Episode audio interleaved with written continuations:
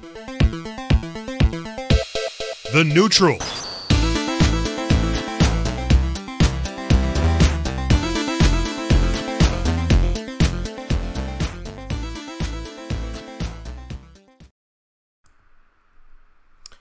What's up, everybody? Oh no, where did I go?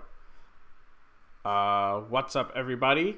It's now episode three of The Neutral, and this week my guest is Logan Sama. So let's get him on the screen.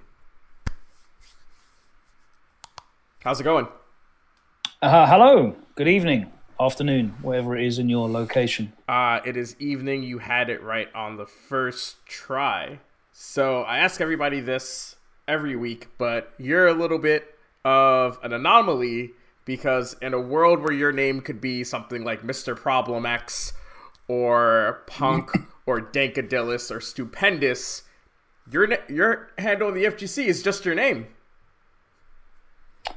Uh, yeah. Like, no, just I don't have a, I don't have a specific gamer tag.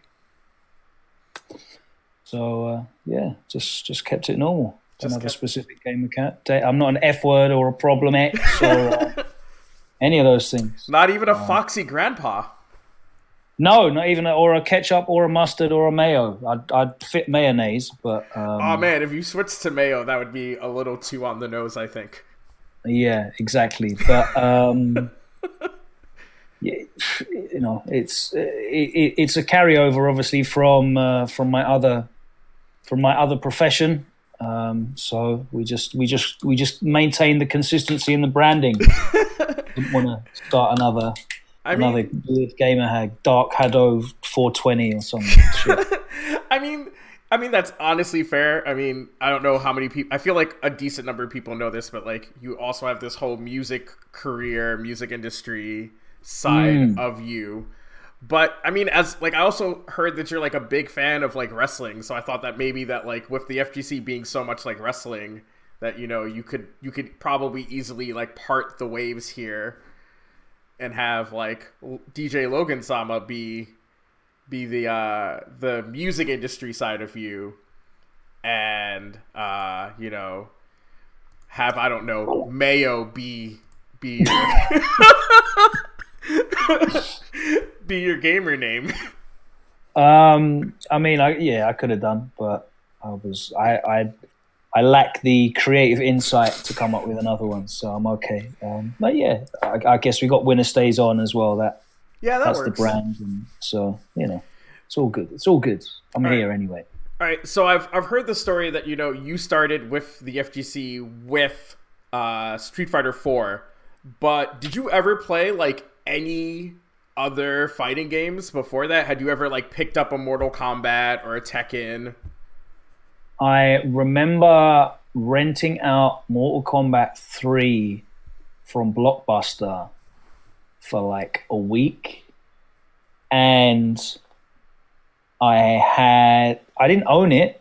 I played Killer Instinct on the Super Nintendo in uh, it, it's a store called Argos, but it's like a department store, but you order from a catalog, so they have no. It's not a store. oh okay It's a- It's a catalog, and you order, and then they get it from the back and bring it to you, and it's like this weird concept that was a novelty here, uh, and they're still going now. But um, I guess it saved them on space. But they had like a little display of Killer Instinct on the Super Nintendo, and I played that a little bit. Um, other than that, the only fighting game I ever owned was uh, Alpha 2 on the Super Nintendo, which I hear is the um, like one of the worst ports ever made. um, and other than that, no, no, that was it. Street Fighter 4, Filthy 09er. Yeah, it's so it's so interesting to me because like one, you're like the first person on the show. I've I've, I've- I've been seeing like a growing trend of people so far that have been on the show, and between you, Shine, and JB, of like hmm. not really being like die like die in the wool fighting game heads before getting into the FGC. You all kind of like found your first game, which for Well, I think the, you, the big difference between me and them is I'm vastly older than them. I mean, yeah, so you keep can- saying this, but you you I look like you found the fountain of youth. You, Daigo, and like Tokido. um, but yeah, we basically got in in the same wave of Mhm. discovering um, discovering Street Fighter Four. I, I think the effect of seeing what was effectively Street Fighter Two, but with 3D graphics, was really powerful. Because I'd never really wanted to get into fighting games, and through seeing that, I looked it up, and I had friends that were kind of into Tekken a bit. Um, and I'd sort of had a, I'd, I'd been to the arcade a couple of times with them, and they'd played Tekken Five, and uh, which was not great. Sorry, Tekken Four, Tekken Four, which was not great. Um, so I was sort of aware of the existence of this this culture of playing fighting games seriously, and like I'd seen Tekken Zaibatsu website before. Um, so I knew the stuff was out there, and then when Street Fighter Four came out, I was like, "Yeah, like that's the shit I want to play. Like I want to. This looks cool. I want to have a go at this." So um, for me, I, I'm a nerd anyway. Like I love. I, I'm. I like knowing everything about everything. I guess that's kind of why I work on commentary. But um, when I find something that I like, I just consume it voraciously. I will look everything up. I will search everything. I'll try and remember as much as, and I've always been like that since I was like really young. So, um, with all the resources that were kind of out there with forums like SRK Forum and like YouTube becoming a thing, I can remember one of the first memorable sets I saw was Daigo versus uh, Momochi playing Street Fighter 4. Uh, it was Ryu against Akuma, and Momochi did sweep. Daigo focus absorbed it, and Momochi cancelled into Demon, and I was like, "Wow, that's cool as fuck." um, I, I'd obviously seen um, like Evo Moment 37 before that, um, like when it went viral around like Facebook and shit. Oh god, I remember seeing that first time, and it blew my mind. Yeah, I was like, yo, and it's so cool because like there's so many different layers to understanding what's happening there. Um, and I think as I got into the FGC, like the first couple of years, I'd go back and I could appreciate that Evo moment a bit more because of like firstly it's like cool and there's loads of noise and you're like, yo, that guy won, he had no life, that's cool. And then you're like, yo, that guy parried the whole thing and the timing's really sick. And then you're like, yo, that guy parried a one frame super that you can't parry on reaction. Um, and it's like there's loads of levels as to why it was super sick. But yeah, I, I kind of the, the the initial thing was just being visually impressed by Street Fighter Four, uh, and because it looked cool to me, I ended up getting into it and diving into the community and like 09 getting a shitty Hori EX2 stick for Xbox 360 and learning how to do fireballs and DP motions and yeah, been lingering around ever since. Uh, I think lingering is a is a is a very generous way to put it. So I I've heard a rumor. It's been confirmed on Twitch that you're like not the sickest Street Fighter player to come out of the UK scene. Um, yeah, that's that's absolutely accurate. Yeah, That's absolutely accurate. So when you first got into the scene in like Street Fighter Four, did you or and because like you said you're you voraciously consume it once you once you're Yeah. into something. Did you think, well, I've got this background, uh, being being a radio being a radio host and doing this broadcast thing, uh, maybe commentary is more my commentary speed. wasn't a thing. Commentary was it? didn't exist. No, not really. It wasn't really a thing. Like we started streaming in 2010, and like the only th- it was like Evo. That was about it. And like I never really watched tournaments because it was it wasn't that prominent. okay. Um, like when we started, we were streaming on Justin TV, so it's like super early. All right, super I have to early. I have to keep remembering how like how early early Street Fighter 4 was cuz I got into Street Yeah. Fighter 4 like I think around Ultra.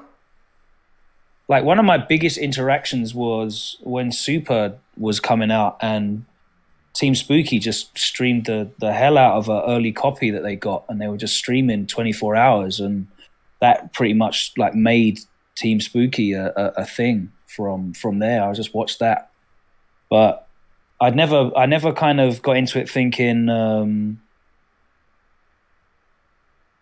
yeah, I need to be a commentator because it just wasn't a just wasn't a thing. I it was I ended up hosting our streams because I was okay at talking into a microphone, I think, and there were two problems. I didn't have a good enough internet connection at home to play online consistently and reliably because the way Street Fighter 4 netcode worked, if you had any kind of bad ping, then you're going to like the game's just a completely different game basically with the one frame links and i had just not enough time with the djing and the travel mm-hmm. it was um, it was really difficult to find enough time to practice so i was always going to be not as good as these guys that dedicate so much time and effort to it but i understood what was going on and i had a, a broadcast background uh, and I'm really good at injecting and projecting my passion into things.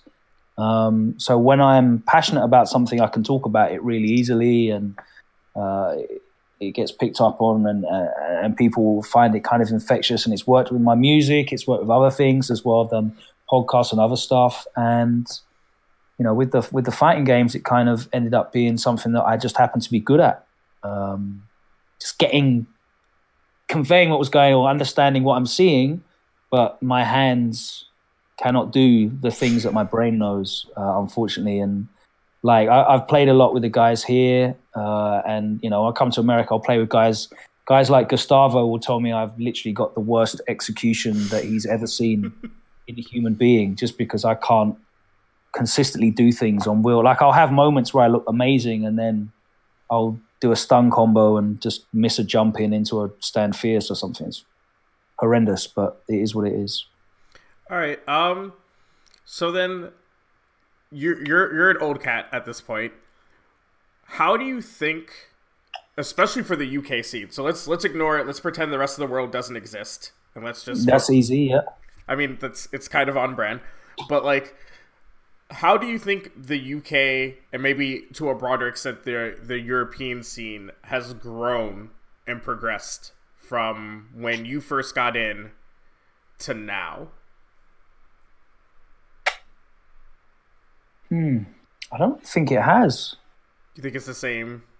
I, same I, it's really similar. Yeah, it's re- like Stunfest was a massive event years ago. Still is now. Um, when I first started, we had events like SVB, which were like the big pinnacle event, Super versus Battle, the pinnacle events of the year. Um, that that event isn't around anymore, but we still have sort of versus fighting again, which is a very long-standing brand. There were sponsored players all across France anyway, because France is obviously the market leader for French-speaking areas of marketing for that for those companies. So there's always a marketing budget to be spent in that French speaking audience. So you'll find a lot of French players are sponsored and have been. Like Luffy's had like 13 sponsors. He's always sponsored, but there's other guys that were sponsored for a long time, um, even before Gfinity was around. Um, and I feel like you have that general esports growth, which gets people to speculate on and, and come in and try new things. So you've had uh, Red Bull Kumite, which has been an amazing experience, um, but that's literally off the back of the same people in France that were pretty much putting on any of the other French events that we were going to anyway. Like Cannes Winter Clash was there, um, the World Game Cup was there already. You know, there's video footage of that from like 09, 2010.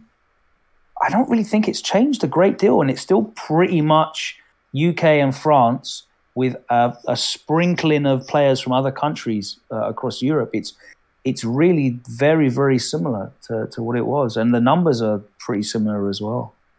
Okay. I mean, that was actually not what I was expecting because, like, I know from talking, from listening to you talk that, like, it, or I guess maybe it's a perception thing, right? That, like, it mm. seems like there's more players coming out of the EU Uh, I feel like you're getting a general trend of players breaking out worldwide into what is such a dominant American market because we have these opportunities to travel. Um, there's always been players in the EU that were good enough, like Luffy winning Evo in Mhm. 2012, 20, well, I can't remember when it was. Um, Luffy winning Evo. Ryan Hart's always been a world class competitor. Um, we've had good players here, but it's just cost prohibitive to travel to America um, and travel to some of these events. The same way that we have these players in the Middle East and Latin America, and now, uh, and even other regions in Asia like Korea and China, you're seeing players now that are getting sponsored by organizations, and it's allowing them to travel, and they're just appearing on the radar more. Like Problem X is able to go to any event that he chooses. Phenom, Luffy, they can go to any event, and they are at a position now where if you see those guys in a top 16 or a Problem X in a top eight, that's standard. That's not like, oh, who's this guy from Europe? It's standard because they're they're there and they're competing every week in the same way that you're getting Punk at any event he chooses or Justin Wong any event he chooses. That those opportunities are there, and I feel that's a more of a worldwide growth than any kind of specific growth in Europe. Um, it's just that the players that are already there are getting a handful more opportunities. okay. But that's all you need. You only need a handful because the FGC is not massive, so that little droplet can have big effects. Yeah, no, uh, a hundred percent. Do you? So then, I guess, I guess a, a direction that we can take this in is that you know the tour itself, especially for for Street Fighter. Let's let's forget some of the other scenes because their tours are either new or struck or you know br- or brand new sort of ideas. Uh, the Capcom Cup has been a lot. The Capcom Pro Tour is a little bit older than most. Do you Yeah, it was like definitely the, like the instigator of it. yeah, do you do you think the tour is progressing in the right direction of being less American centric? Because I feel like the last last year was like if No, you couldn't go mean, to Japan and the year, US, you were this screwed. more American centric, I think. you think it's Um, work? Do you think it's better than last year though?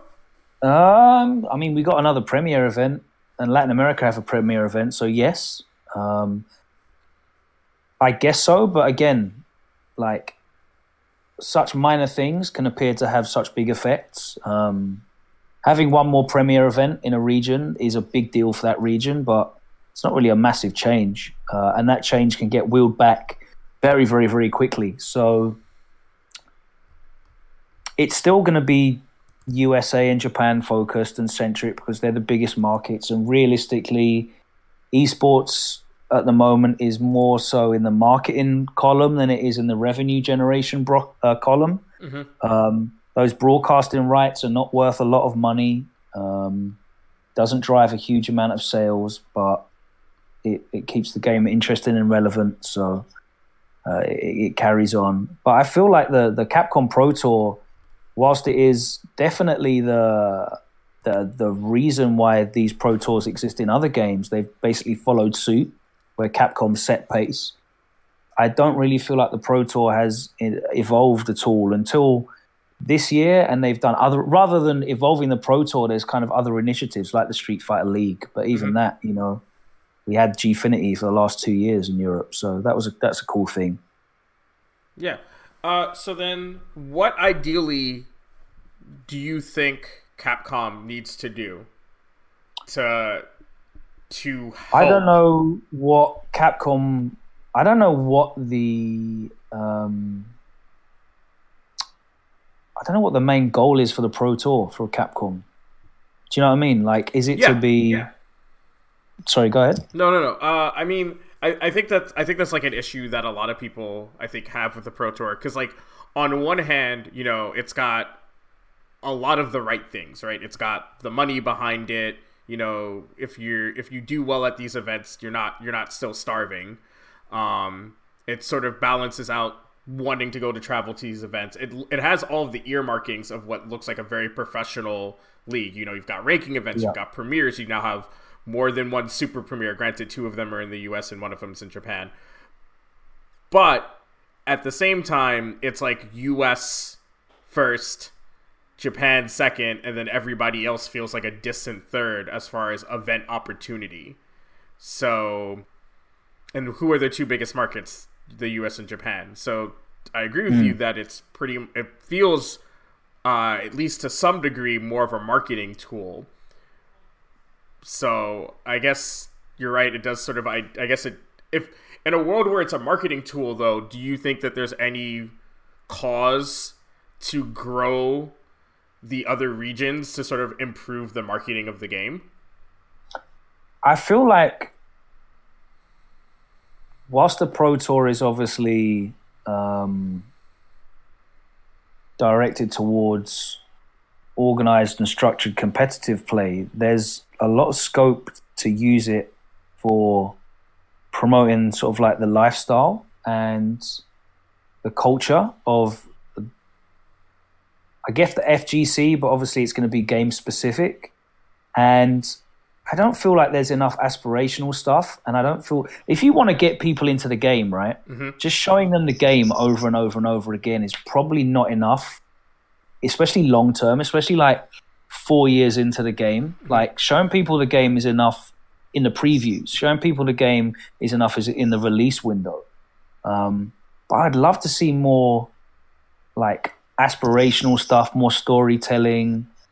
Um, more have to raise the general IQ of the viewer as well. I feel like the, the, the average stream monster doesn't know enough about what's going on outside of win and loss mm-hmm. to really to really get invested in player progression and um, understanding like overcoming outside of you know James Chen or Sajam, whoever saying, yeah, this is a bad matchup for blah blah blah, and then they win the matchup like you're taking it all at face value. There could be more. I, I, I feel like there needs to be more storytelling, more exposition on, you know, the the culture around offline events and why why should you play this game several hours a week?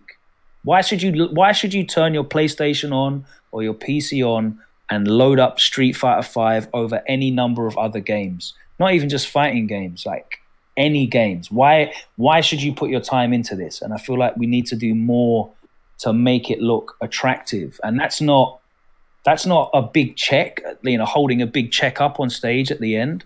That's like coming to FGC tournaments is as cool as shit. Yeah. Like, you know, uh, alongside making it more enjoyable to play, like uh, the laddering system, getting people like wanting to play a bit more and more rewards for that and looking into that giving people more exposure doing more with online making online better but also making online a better conveyor belt to offline experience um, supporting content creation doing more in terms of showcasing what it's like to play these games and like be invested in these games I've not. I haven't seen enough content. I'd love to see more. And if it's if it's a marketing exercise, then I feel like that would be a really good spend. Okay.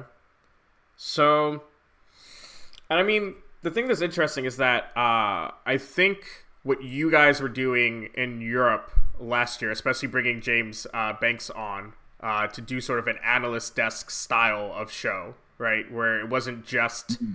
commentators you know matches break back to the commentators go to the ads but actually having yeah. people come in and sort of tell tell narratives break things down. And you guys tried it also at the capcom cup last last year as well of having that more desk narrative focused uh more or i guess more narrative focused sort of broadcast.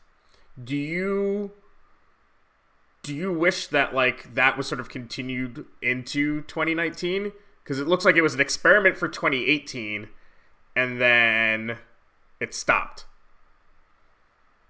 That shit cost money. Yeah. Uh, and there was a lot of coverage about the issue with production in Europe last year, a couple of couple of times where myself and F Word didn't work in Stunfest because they didn't have the budget to to even meet what we'd earned at Stunfest two years ago. So it's not like it's not like oh F Word and Logan are suddenly Hollywood and they're demanding big money. Um, they didn't have the budget for that. and then when they did try and do the the desk host, which is a standard thing in esports, um, you know, there wasn't any kind of staging for it. It was just a table with a black cloth on. Um, and even then, like they they struggled to to put it together. And then when we did versus fighting, where they had James Banks on again, um, you know, they effectively doubled the production because they needed three cameras, they needed additional audio, they needed additional people to uh, camera ops and stuff on top of all of the standard production you would expect for a normal FGC tournament. You know, player cam, commentary cam, all of that stuff, audio capture, game, all that stuff. Um, so it just upped the up the cost, but the production budget didn't increase, and, and it wasn't it wasn't approved as well. So they tried it, and um, yeah, I guess like there's loads of things that lots of people would love to try. There's so many creative people in the FGC, and you know, there's there's a lot of the stuff that we were trying had been done already in America as well. So it, it was known that it could work, but the production budget needs to be there to deliver these things. These things cost money, and it's not like it's not like I want loads of money to do this stuff. It's like hiring equipment costs money upgrading equipment to be able to take multiple sources costs money. More people to work. People don't understand how hard production staff work. Like their days are so long. An event like Evo, and people are talking about, oh, we should make you know Evo four days, five days. It's a festival of, yeah, cool. Like to go from three days to four days, an event will probably double your production budget because you need to. You just burn through people. They're sitting there working 14 hour days every day, back to back to back, making sure that these streams run. And the the increments in production quality against the inc- the increasing cost is enormous. Like, especially when you think about what the end user is used to. The end user cares about the game on their screen and knowing what the score is and who's playing. You can do that on a laptop with some Logitech C920 webcams. Easily. You can easily do that on a laptop. But if you want to go from that to um, uh, a decent quality camera, well, you need different capture equipment. You need, um, you know, how are you going to mix the video? Are you going to do it in software? Or are you going to do it in hardware? Software is cheaper but unreliable. Hardware is massively expensive, but it's not going to go down. Then, you know, are you going to do multiple streams? We've got loads of pools, we've got loads of games. You know, uh, everyone wants their stream time. You're going to have to do the same thing and have multiple streams. So that means you're now multiplying everything up. Now, do we have the internet connection that's good enough? We're working in hotel ballrooms. Do hotel ballrooms have one terabyte, you know, hardline connections as standard? No, you have to install one. Okay, well, that's going to be tens of thousands of dollars on a weekend. So the costs are really, really prohibitive to doing stuff like that. Um, and we'd all love to do it. Like everyone wants like final Sunday to be a massive thing, but like who's going to pay for it? Are the publishers going to pay for it? Because we're playing a game that doesn't have a hundred million people playing it like Fortnite does, or even tens of millions of people playing it like CS:GO and, and Dota. So, like, where's the money going to come from? There's no broadcast right. We're not on TV anymore. Mm-hmm. Like Capcom Cup wasn't on TV. Evo, I don't think was on wasn't not on TV last year. Yeah, and like we kind of we're kind of like in this weird limbo where like my commentary rates aren't going up, the production budgets aren't going up, the players players opportunities and salaries are going up. Fair play to them, but don't know how long that's going to last in terms of like venture capital running out for a lot of these esports teams and whether they feel a lot of them got into the fighting games because it was relatively cheap for them. Um, and they didn't have to you can get into the fighting game market and sponsor one player. You don't have to have a team of five you know with subs. You can just hire one person and have a presence. And it's like super cheap for them. But even then it's like like in any business, when you're not hitting your profit margins and you want to cut costs, like the janitor gets fired before the CEO, right? So they, they, they cut the cost there, and we saw a lot of people cut from from teams uh, last year going into this season. So there's a lot of things that that we'd all love to do and all love to make happen, but happen, but you know, where's the money coming from? I, I have done a Pro Tour Premier event and I've been watching them, and I've not seen any adverts or sponsor reads on these events. So last year we had Razer, Arcade1Up, Victrix Pro. Um, you know, I'm, we're not doing any of these reads anymore. So uh, where's the where's the where's the sponsorship money? If there's no sponsorship money, I guess then Capcom's eating all of the cost, and that means that investment's not going to go up. It's probably going to go down. So I mean, I don't want to try and be like super bleak. like it's a it's it's a false economy to me, which is why I really focus on just enjoying the game, having fun with the game, like trying to get back to the core things. I I, I really don't like esports.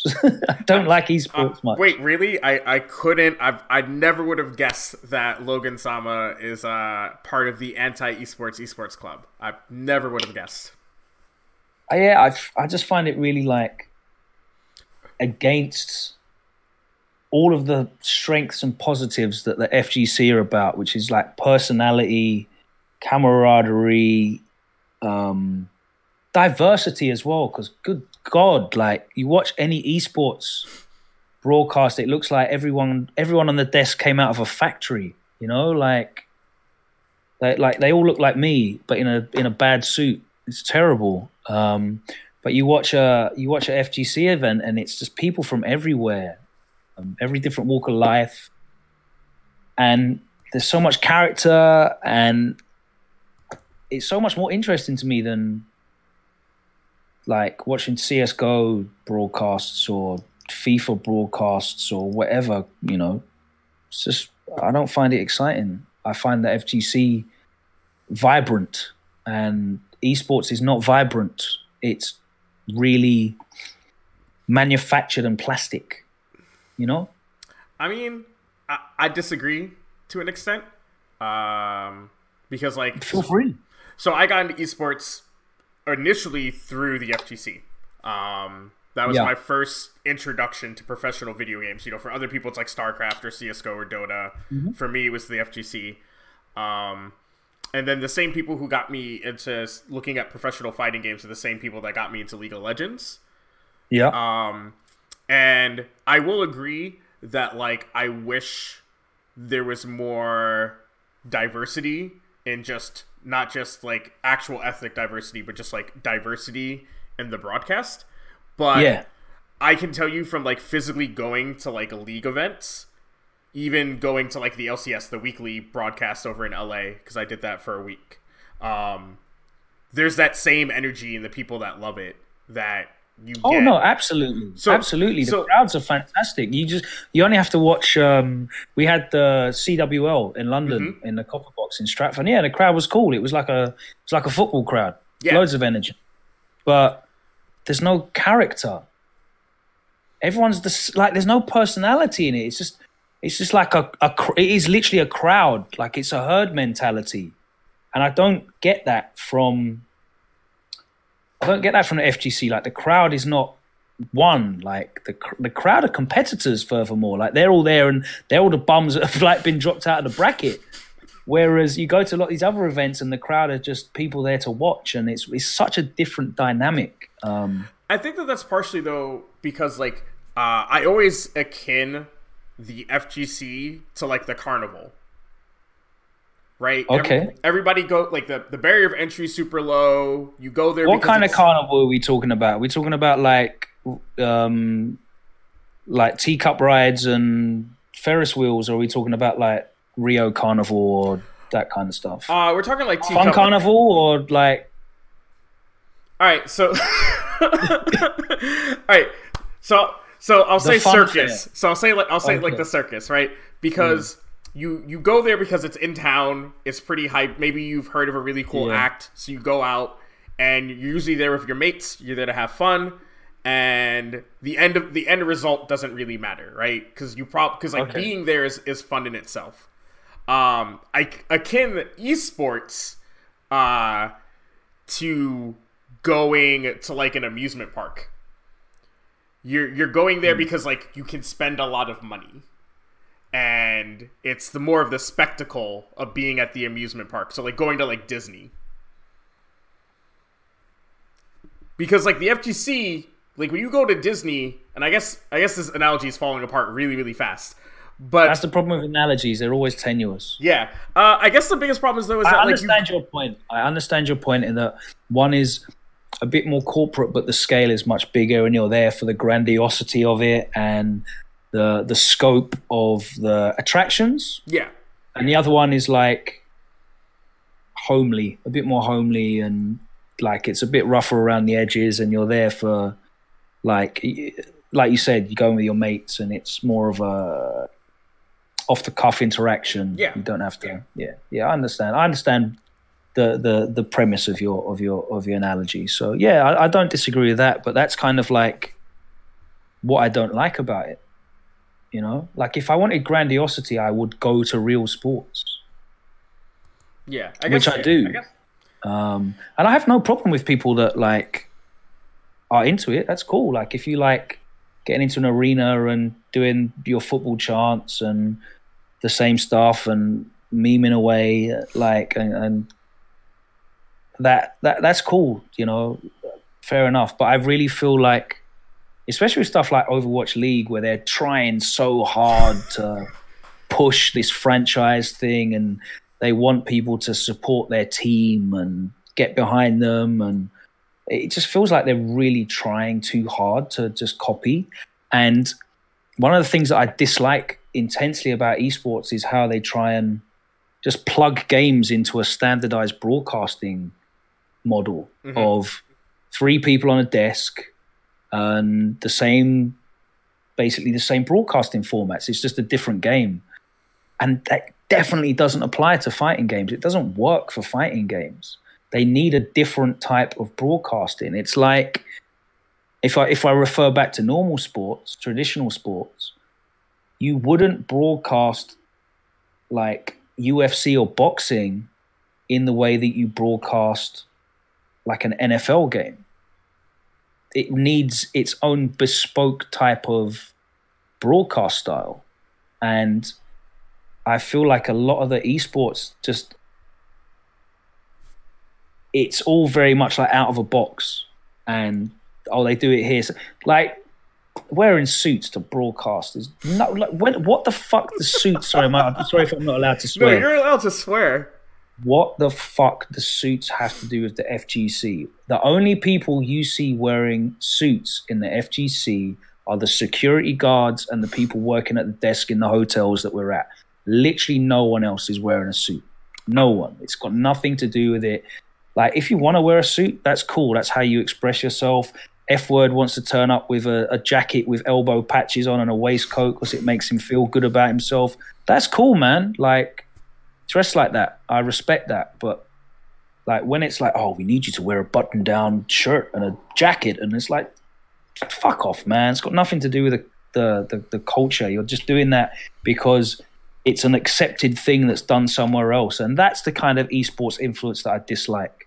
Like that that idea of the only thing that matters is the the people on the stage playing for a big massive check. I think that's completely the wrong direction uh, and completely against all of the things that make the fighting game community super fucking cool. That open bracket that still exists in fighting games is the perfect aspirational marketing tool because on the morning, on Friday morning at Evo, every single person has the same chance of winning. Like, Jimmy Donuts from the middle of nowhere starts at the same point as Problem X, the returning champion, on Friday morning. And that's fucking cool. And we see that play out every week at tournaments where people ups, get upsets against, you know, big names and like it might happen on stream. So it'll be their big moment or like this person's broken through and who's this punk guy? He's beating everyone. What the fuck's going on? Like who's this Xian guy from singapore? He's he's gen. I've never seen gen play like this. He's he's beating everyone and I you mean, know. even more recently, uh, Cool Kid, uh, two years ago at the at uh, Red who's Bull this guy Conquest cool kid? He's Yeah, just wake up supers on Tokido three times in a row. Who's it? like it's um yeah those things are cool. And that that being able to follow people on their journey and showing people that if you work hard this it is possible that you can have some of that glory. I think that's amazing aspirational marketing and i really prefer that over people in suits at the desk against invited teams that are you know wearing the same jersey and you know they all look the same. The, the broadcasters look the same. The players look the same. Games are just super similar as well i, I don't I don't I don't I'm not into esports. I'm not into esports presentation, but that doesn't mean I'm not into improving and upgrading the quality of what we're we're bringing. I just feel like how things are done with most of the esports mm-hmm. production that I see and most of the esports organization I see is super fucking fake and like the FGC can spot that from a mile away. No, that's that's super valid. I mean, a concept that uh, we've tried in Magic that I think uh, could really work with the FGC is just like following a player through the day as part of the broadcast. Yeah. So in Magic, one of the things uh, I haven't watched the broadcast in a minute, but one of the things that we do is the the King of the Hill for our Pro Tours, where it's uh, basically one of the feature matches is the same player until he gets upset by somebody else, and then if that person wins at that table, that person's followed through the rest of the day. That's something that is pretty easily replicable um, in the FGC, or even you know when you're doing the broadcast, right? The first match of the day, you don't have anything on the. It's not. It's not the top 32. It's not the top 16. So you know, you're like, oh well, Punk is playing this guy, so you know, let's just put that on the broadcast. What if that guy upsets Punk, sends Punk immediately to re- losers first day of the first game of the day? Why not follow that guy for the rest of the day, right? Why not? I, I definitely think that we need more. Um, again, it goes back to production budget, but I'd like to see more. But even um, even without production budget, just like that last thing that I said about like the guy, the random guy who you've never heard of beating Punk and just Yeah. checking in on how he's doing for the day and building his narrative. What if he makes top sixteen? Right? If you've been following him the rest of the day, you're interviewing him, you're talking to him, you're telling people who this new upstart is. Right? Okay, yeah, but again, who's going to do the interviewing? What's like? How are we going to follow him? Is it going to be a camera? Um, is he going to be playing on stream? Like, if he's not in winners, then there's not really time for it because it's That's open fair. bracket. Get through. Um, I definitely I, like all this stuff needs more production budget, and that needs to come from somewhere. But I agree, like, there's stuff that we can do that's easily replicable. Like, if okay, if we can't have a second stream, why is there not a second capture stream, a setup? Like, because everyone's getting everyone's getting all their content sniped by um, these these rippers, these stream rippers who are just uploading games straight away.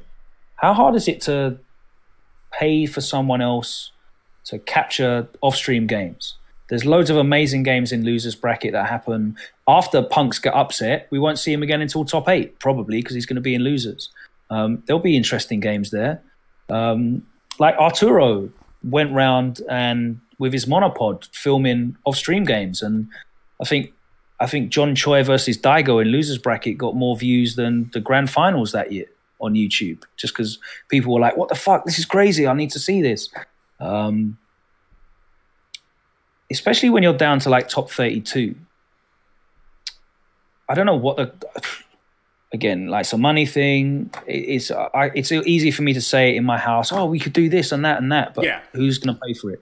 But you know, especially with Squad Stream now on Twitch, like you can you can broadcast multiple games at once.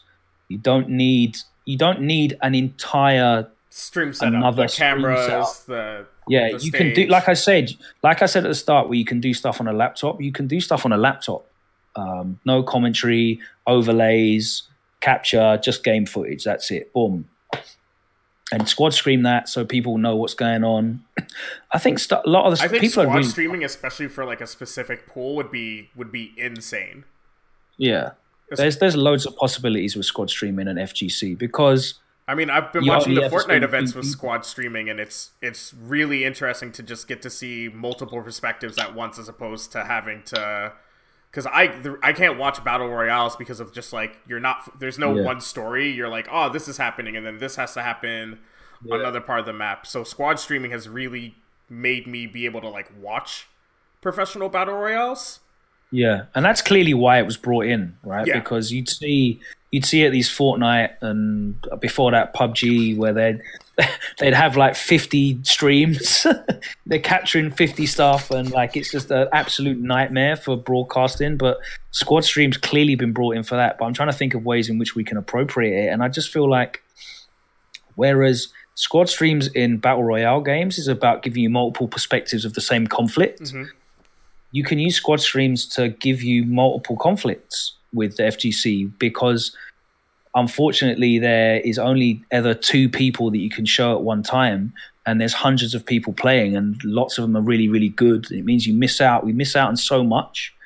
Um, we miss out on so much content so much stuff that could be on youtube archived so much stuff that could also be streamed and i i would really like to see more done of that. Like even at evo i remember like years back i was like they ran top 32 on four setups around a table. There's four setups around a table, and there was the one, one stage, so five overall. Obviously, the stage is being streamed, but all these games that are happening on these four setups, there's no capture going on.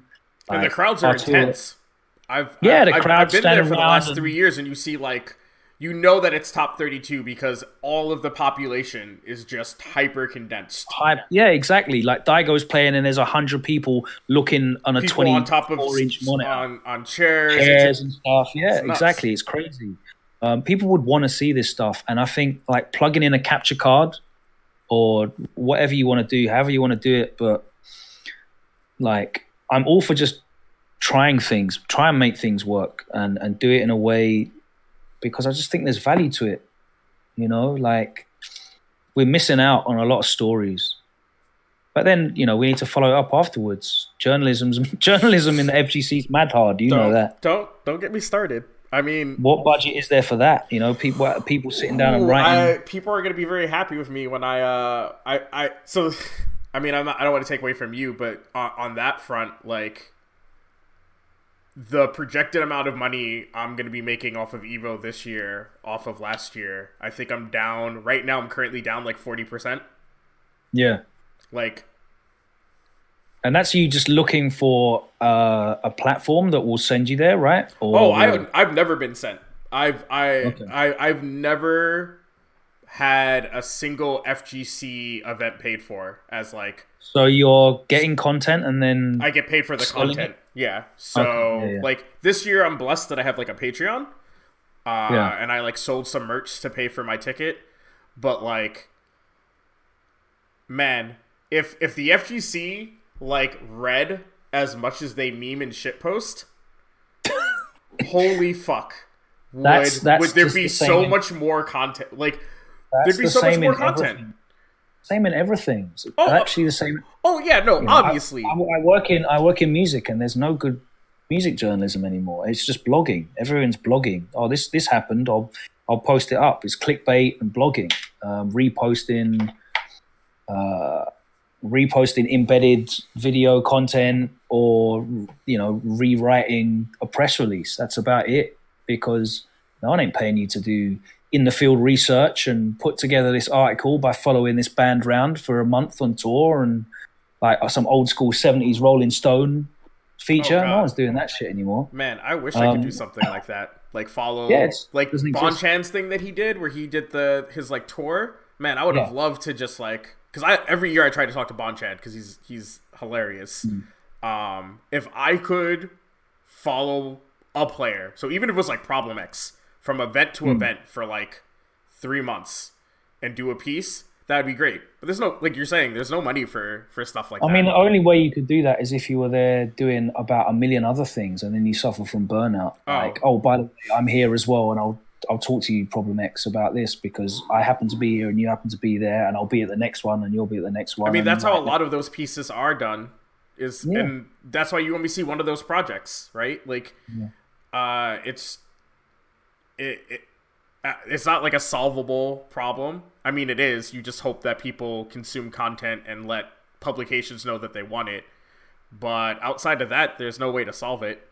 I think crowdfunding is definitely the way forward. You have to just take that. You have to take that dive and eat shit and ramen noodles for a fucking a year until you build an audience up of a few hundred people. Because realistically, like the cool thing about Patreon and like other crowdfunding sources are, you don't need a lot of people. You don't need a lot, lot of people. Like, I mean, I have 69 and I make $261.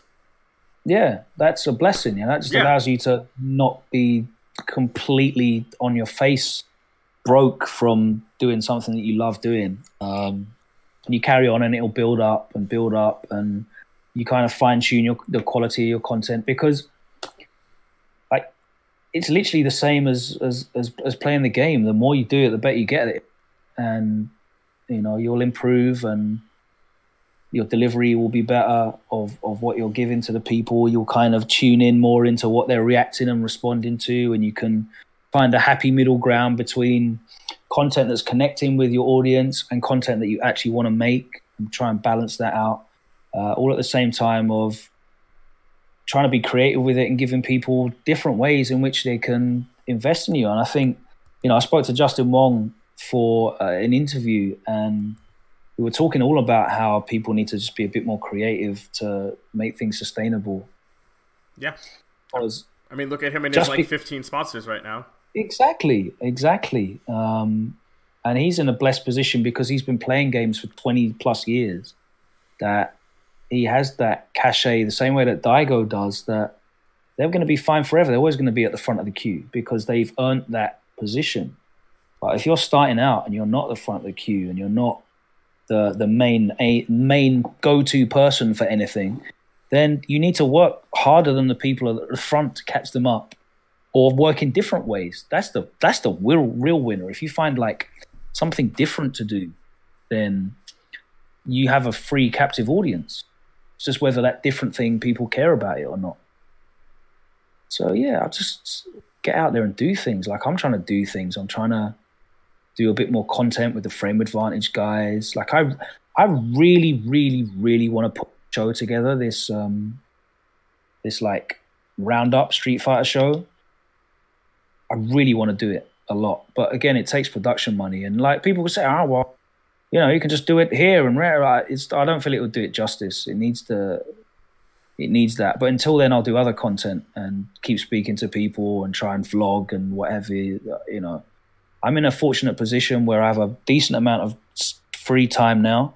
Um, I haven't got infinite resources, but I've I've got kind of the equipment that I need, and I have the the, the hours. Like I literally got back here to my house ten minutes before we went live on air because I was recording a pod, a music podcast, which is literally me doing everything. I I have the cameras, I have the audio equipment, I've got the laptop, and I edit it in Premiere Pro, and I upload it, and it's all me. Everything's me. It's a one man show, um, and it doesn't look amazing, but it looks okay. And hopefully, if people like it, I will get the opportunity to do bigger and better things off the back of it. And that's kind of how I'm looking at content creation now, and just everything really. Just try and try and give it a go. You know, like everything. Everything is just based around someone having a go at doing it. Uh, I saw um, Rick the Hado. Mhm. Um, he's always got like words of wisdom. To, he's a great person to follow anyway. In general, if you're into the FGCs at the Hado, and um, he said if, and I'm paraphrasing, and I'm sure I'll butcher the quote, but if if if if there's something that you're not willing to do yourself, why would someone else do it? You know, Mhm. like if you have an idea and you're not even willing to try doing it yourself, why do you think someone else?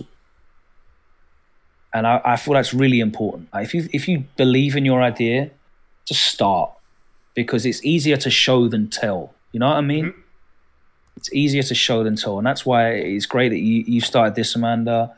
Uh, loads of other people are trying to, to start things up, podcasts all over the place, and different types of content. I just want to see people get creative with it as well. Try different ideas, different things, and and hopefully everything will grow and evolve because that's just how things grow and evolve. People yeah. trying out new shit. That is literally evolution. Nah, I mean this this show started. and I think I told people when I first announced the first episode that I I knew what was going to happen with my Evo content um, that I wasn't making as much money, and I yeah. didn't like the idea of a shrinking platform to do something I love.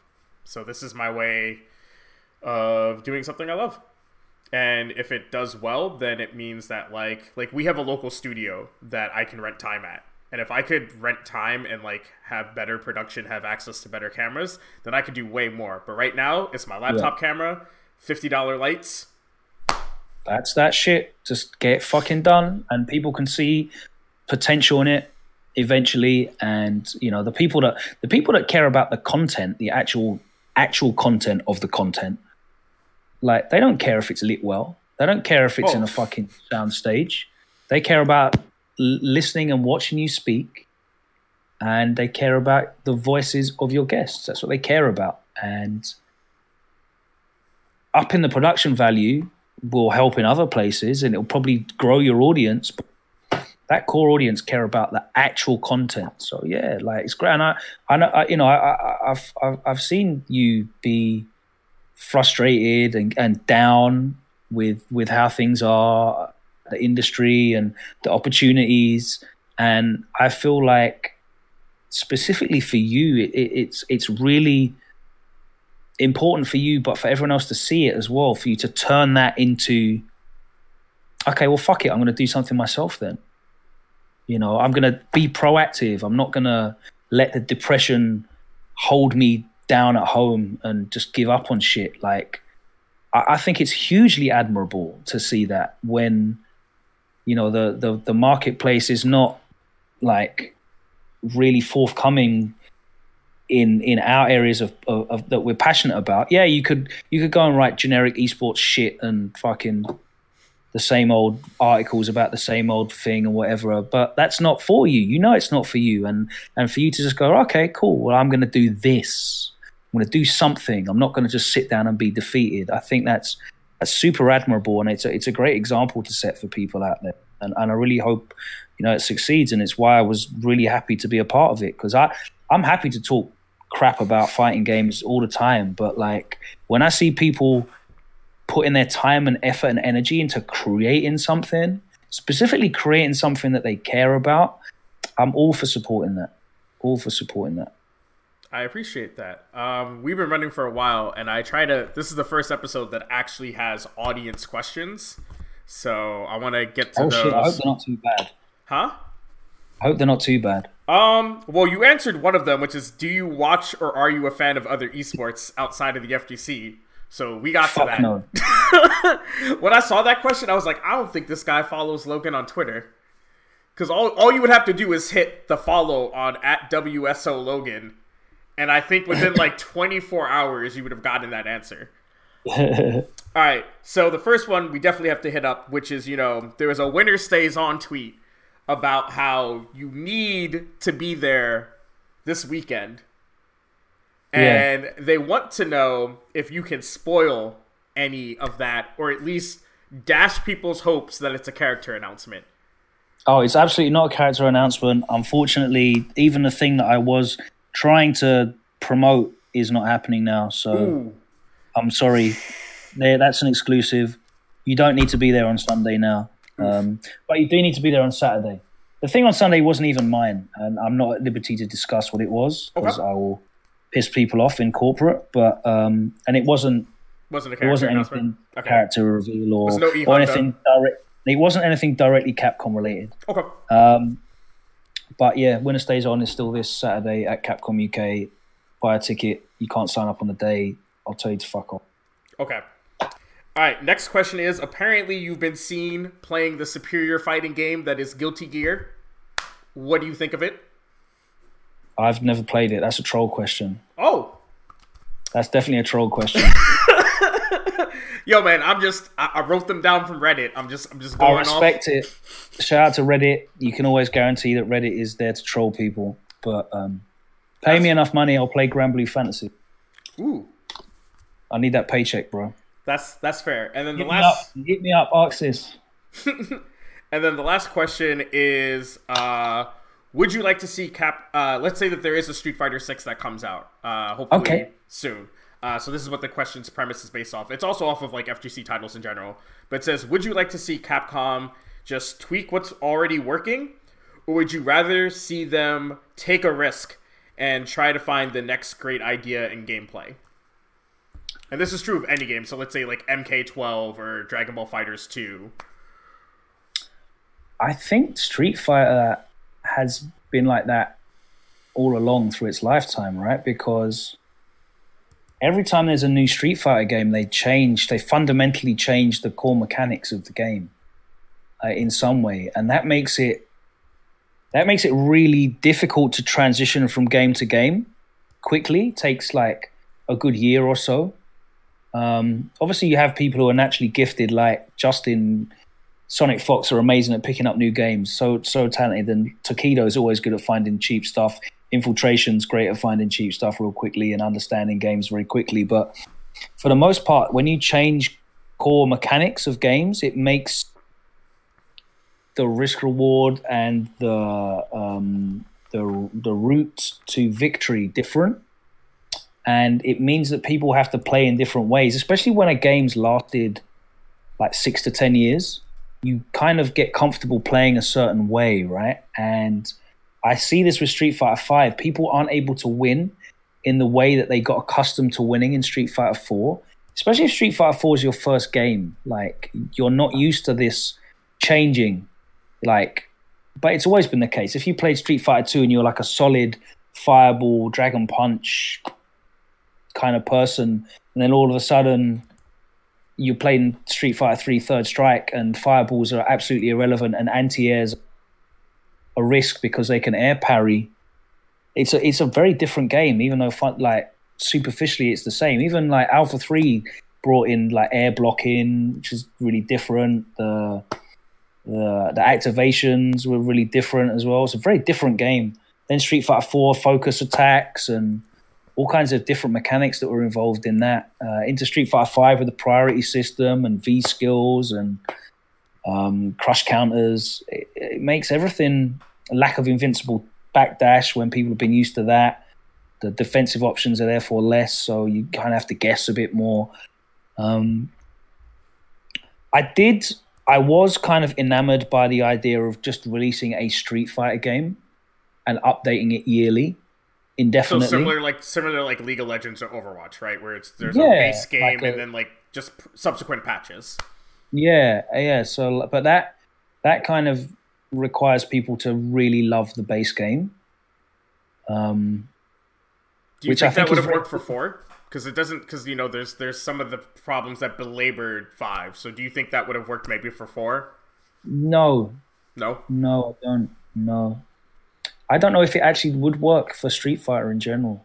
Or in fighting games, do you just think that that's just not? I don't know because Tekken's Tekken's really good at carrying over things from game to game. Like if you are good at Tekken 3, you can kind of I know there's vast, vast differences, but a lot of the strings are still the same.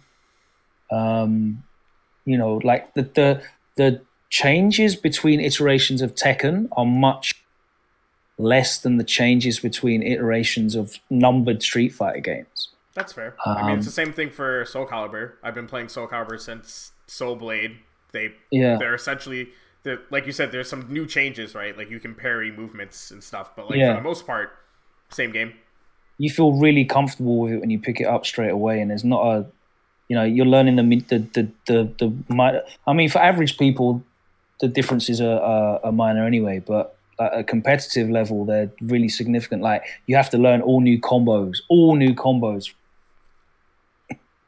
Like your combos specifically won't work from Street Fighter Four to Street Fighter Five, but you know you can still do similar strings from Tekken Tag Two to Tekken Seven, for, like to, on a ba- very basic one. I think that the the the change in Tekken games makes it a much better series in terms of retention. Um, and then you look at like NRS games, and their turnover of games is so high because those games last two years, and then they're on to the next one. That's kind of been the model since MK9. Um, and they're bouncing to and from. That it, the, the the NRS community feels very similar in the way that you have Call of Duty, where it's like, okay, we're playing Modern Warfare this year. Now it's Black Ops. You know, now it's this, and like they're made by different. They're, they're distinctly different, but it's the Call of Duty brand. Mm-hmm. But I think I think fighting games would. I, I like the idea of exploring fighting games like you would sports games franchises like 2K and FIFA and Madden, where they're kind of the same game but with tweaks, and you release them every year. Uh, people pick them up that way, um, and they're just updated. I, I would. I'm interested in that model. Okay. That's I mean that's that's a pretty great answer. I I think personally I'm I'm sort of on the same page as you. Uh I I wish that there was a way that there could be a base Street Fighter cuz I haven't been good at a Street Fighter since like 2.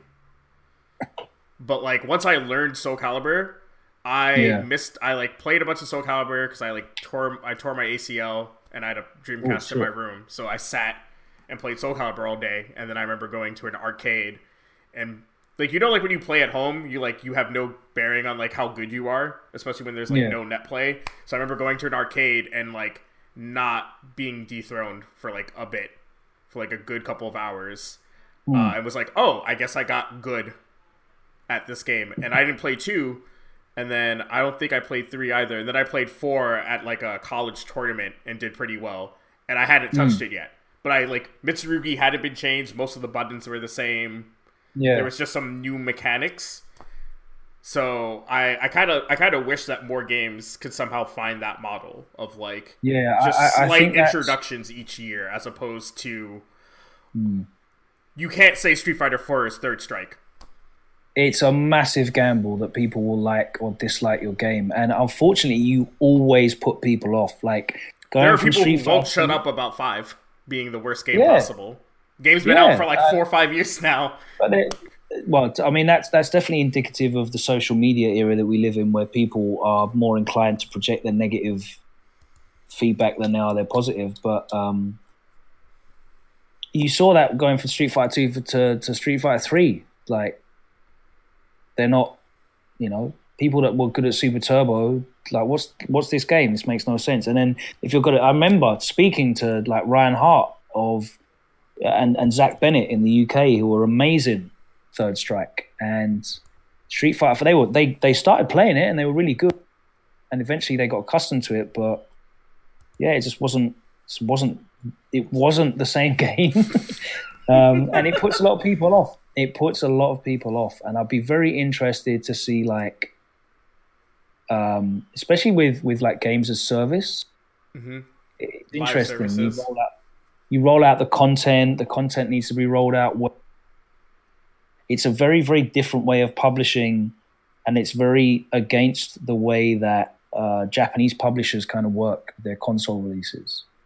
It, it's very different, but yet, interestingly, very similar to that '90s model where you'd release the game. It's basically like people are just paying to play on the arcade and then once you feel like you've kind of peaked on your revenue, we're going to give you Championship Edition. Okay, now we're going to give you Super Street Fighter Two. Now here's Hyper Fighting. Now here's Super T- like like you're you're, you're Yeah, we just went basically backwards.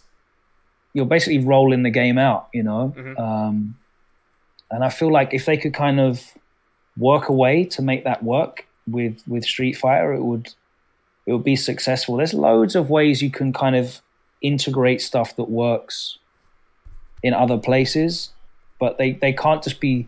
I, I go back to that esports model. There's loads of ways we can do things that work in esport, Mhm. but they can't just be like Plug transplanted Yeah. yeah, they have to be bespoke for what we need. And there's loads of stuff like I don't ever want to see loot boxes in a fighting game ever. I don't want to see loot boxes in a fighting game. Even if they're But- just cosmetics. Yeah, because I think it's a bad way of doing it. But I would love to see that kind of thing of custom, that level of customization available. Because it's fucking cool as shit in Tekken. Like, admittedly, it looks ridiculous when I see Akuma with a rubber rubber ring and a snorkel and God knows what else on a pair of brogues. like, that looks stupid. But you know, I'd like to see a level of a level of uh, customization that kind of rewards people for grinding out and, and just ways ways to make it more enjoyable for people to play the game for you know a couple of hours every day uh, and they're clearly trying to take steps in that with the, the the challenges and the way that you can unlock the the costume content with the challenges but they're not that that's just log on once a once a week it's not really a challenge it's not really a reward it's just don't forget to boot up Street Fighter Five because you got to get that one piece for the week three of the Zeku ninja costume. Don't forget, boot up the game. It's not real engagement. And I would like to see. I definitely would like to see more rewards. Like the titles are cool, and people getting Ultimate Grandmaster and Warlord is hugely impressive, but like they should have shit for that. They should have more than just a little banner. They should have like the co- like the shit that they did with Rage, where people were getting their own their own unique in-game color, or like when Mena had his own costume with the shape up mm-hmm. after winning Capcom Cup that only he could use. Like I thought that was cool. I thought that shit was cool. I want to see more of that. Like I want to see more unlockables for being great. I mean, you see it in the you... you- see it in the first person shooters with the prestiging, right? Like I play a game, I play a game where uh, if you uh, your character, you can all the different character classes, you can get to level twenty five, and you can choose to prestige, where you go back to zero, and if you do that, you get a skin. And the only people who have those skins are the people who prestige. And of course, like there's ways to cheat your leveling, but it's Yeah. still it's still a grind to get back to twenty five. And the more Yeah, you cool. prestige, the more cool shit you get. So Damn. I would love to see that in a fighting game. Like I would love to have a dope sword because I've put in you know five thousand hours into Mitsurugi. Like if you gave Yeah. me if you gave me something like that, I'd be playing every day. and it's and it's proven to have a positive benefit as a player as well to play more. You know, like Problem X has played eighty one thousand games. Trashbox has played like seventy thousand games, and they're they're excellent. they're clearly excellent at the game. Any anyone that's Warlord or Ultimate Grandmaster clearly excellent at the game. So. You know, you should encourage people to, to put more time into it. And call, I, there's loads of uh, you know there's loads of ideas that I've got for improving single player engagement outside of doing arcade mode, which is the fucking laziest shit. I got in trouble a couple of years ago when like dullards were screaming out for arcade mode and I'm like that is the the lowest hanging fruit of single player ever. The lowest hanging fruit I forget you the look at games that- have them. who gives a shit about arcade? Just play CPU and you know, like you've got a story mode. It's so it's such low hanging fruit. I know people like just booting the game up and playing for a bit and that's it. but let's give them give them a better way to do that. Arcade mode is so like it's we can we can do better than arcade mode in 2019. You know. I need to make that an insp- I need to make that a motivational poster. Vote Uh, for I mean, look we at- can do better than arcade mode. the FGC is better than Logan, though. Don't ever forget that. Um, I, I think if you look at the sales on NRS games and their their their uh, focus and devotion to quality single player content, um, you know, Street Fighter Five and Tekken has better player retention, obviously, but you look at those NRS sales. As a as a games journalist, um, you know, coming in from the other side with games reviews, you get a ton of really good single player content. That game's going to get a good review. Is going to be echo chambered out there that the game's good, and then the sales. We're doing 3 million, 5 million, 8 million units Yep. rather than, oh, it's not even got arcade mode and the online so oh this game's trash and look at ken's face it's like it's- it, it starts to snowball where people pick up shit like ken's face which is I mean, like look at Marvel, look at Infinite. yeah Like you know. everybody complained. Like that game is solid. I love that game. I I still play it. I still play. We have a local scene. We we don't. We have a monthly. Went from a weekly to a monthly. It's fun. yeah But like too many people were so caught up on the UI and the graphics that they're like, that, and everybody heard that, so nobody bought the game. Everybody was like, "Oh, look at the the UI." and then the game came out and it was really cool and everyone everyone that played it liked it and unfortunately the game died because of other reasons based on like support and commitment and, and fighting game who- players like to But who wants to? I mean, I, I can't blame Capcom this time. Who wants to support a game that's just getting doo dooed on? it was rushed i guess I mean- but that's why all of this all that's why all of this stuff matters it's all a it's all a big Oh, I'm just I was just being honest. Like, I, if I was at Capcom and my game's getting doo dooed on all day, every day, yeah I, I probably wouldn't do more than Battle of the Stones either. I mean, if it's got, if if you have a long term roadmap for it, then you you you um you devote the R and D to polishing that that look up and making it look better for season two and doing you know Oh, giving think there, people there was a lot of problems with that game.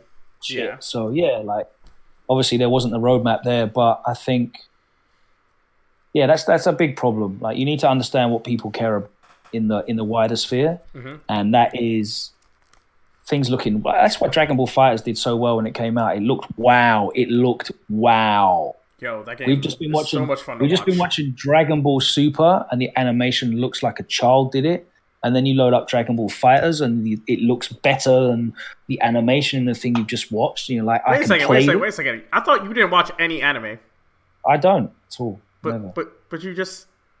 I was talking about what what people were doing. Oh, okay. Mm-hmm. watching Dragon Ball Super. It just finished, and then, and um, you know that wow factor is really important. And you want to be wow, that's cool, not wow. Chun Li looks like she's hella tired, or wow, Dante looks like shit, or wow, Ken's got teeth that look like they're made out of wood.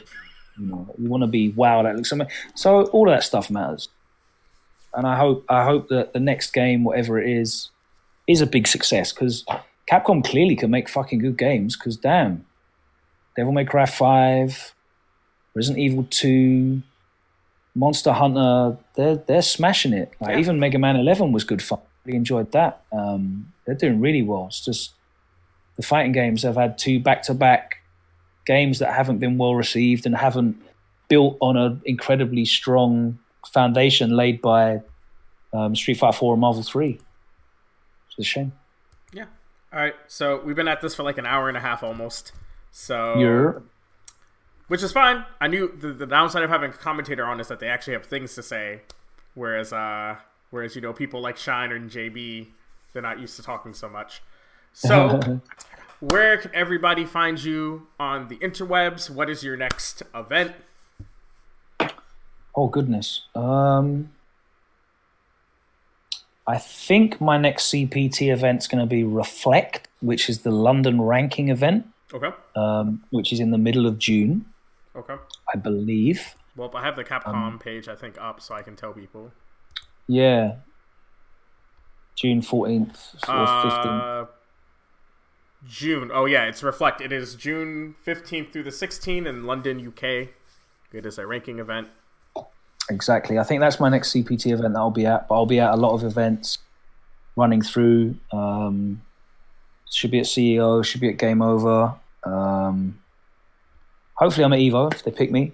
Um, but yeah, lots of stuff to do. Should be good. Versus fighting, I'll be there, of course. Mhm. In the UK, it's a premiere. Um, at the moment, I'm being rotated out of Celtic Throwdown because we have a rotation schedule for the commentators in Europe. But uh, other than that, you can find me at WSO Logan on Twitter. Um, and we broadcast every Tuesday night on Capcom Fighters. If you've not seen that, it's just us hanging out with some of the London guys and playing games and talking about irreverent shit. Um, and of course, May the 18th is our big open event which will be held at Capcom UK headquarters, and that will be streamed on Winner Stays On channel as well. So uh, yeah, look out for that. All right, and uh, this week we didn't have one last week, but this week uh, we do have a community announcement. Uh, if you guys haven't heard, Sherry Genix is doing really great work with the E-Fight Pass, trying to help players um, tackle their visa issues so that they can, you know, travel more and do more. So I put the link in the chat. You guys probably saw the ad at the beginning of the stream. Please, if you guys have a couple dollars, throw it throw it the org's way because it's all coming out of Sherry's pocket, and the more money she can get the more players she can help with their visa applications. And yeah, she's even doing, if you, she's doing amazing work. Yeah, and even- she's working. Go on, sorry. yeah, sorry. Uh, even if you guys cannot uh, financially support eFight Pass, please tweet it out. Uh, I will tweet out the video. I'll retweet the link to the video that was ran as the ad for this week. Just you know, you hear you guys don't realize how hard it is when you're not a U.S. player, when you're not a Japanese player, to get these visas, to be able to go to a lot of these countries to compete. And like Logan said at the beginning of the episode, a lot of the times it's just about opportunity, right? So Yeah. Well, she's. I was just going to say that she's she's signed up to work with a, a bunch of players from regions that were that are really really badly underrepresented, um, specifically uh, Africa and. Um, Pakistan for Arslan, right? What would I? Yeah. What what what would you call that? What part of Asia would you call that? Um, um, Pakistan, Pakistan, it's like India. Middle East. It's, it's, it's considered the like United Arab Emirates and like the U- Middle East, depending on who you ask. No. Um, yeah. But yeah, there's th those those areas don't have like pro tour representation, and you know, you, seen what's happened. Um, Evo was won by Problem X from from the UK. Okay, that's not uh, an unheard of area, but it's a much smaller region. Uh, Capcom Cup the year before was won by um, Mena from Latin America. And that got Arslan Puerto Rico won- more stuff. Yeah, Or Arslan won um, Capcom. Oh, sorry, Arslan won. Um, uh, was it Evo Japan? Evo Japan Tekken. Yeah, incredible, incredible performance. So I just saw a guy from Peru got top eight in uh, this weekend.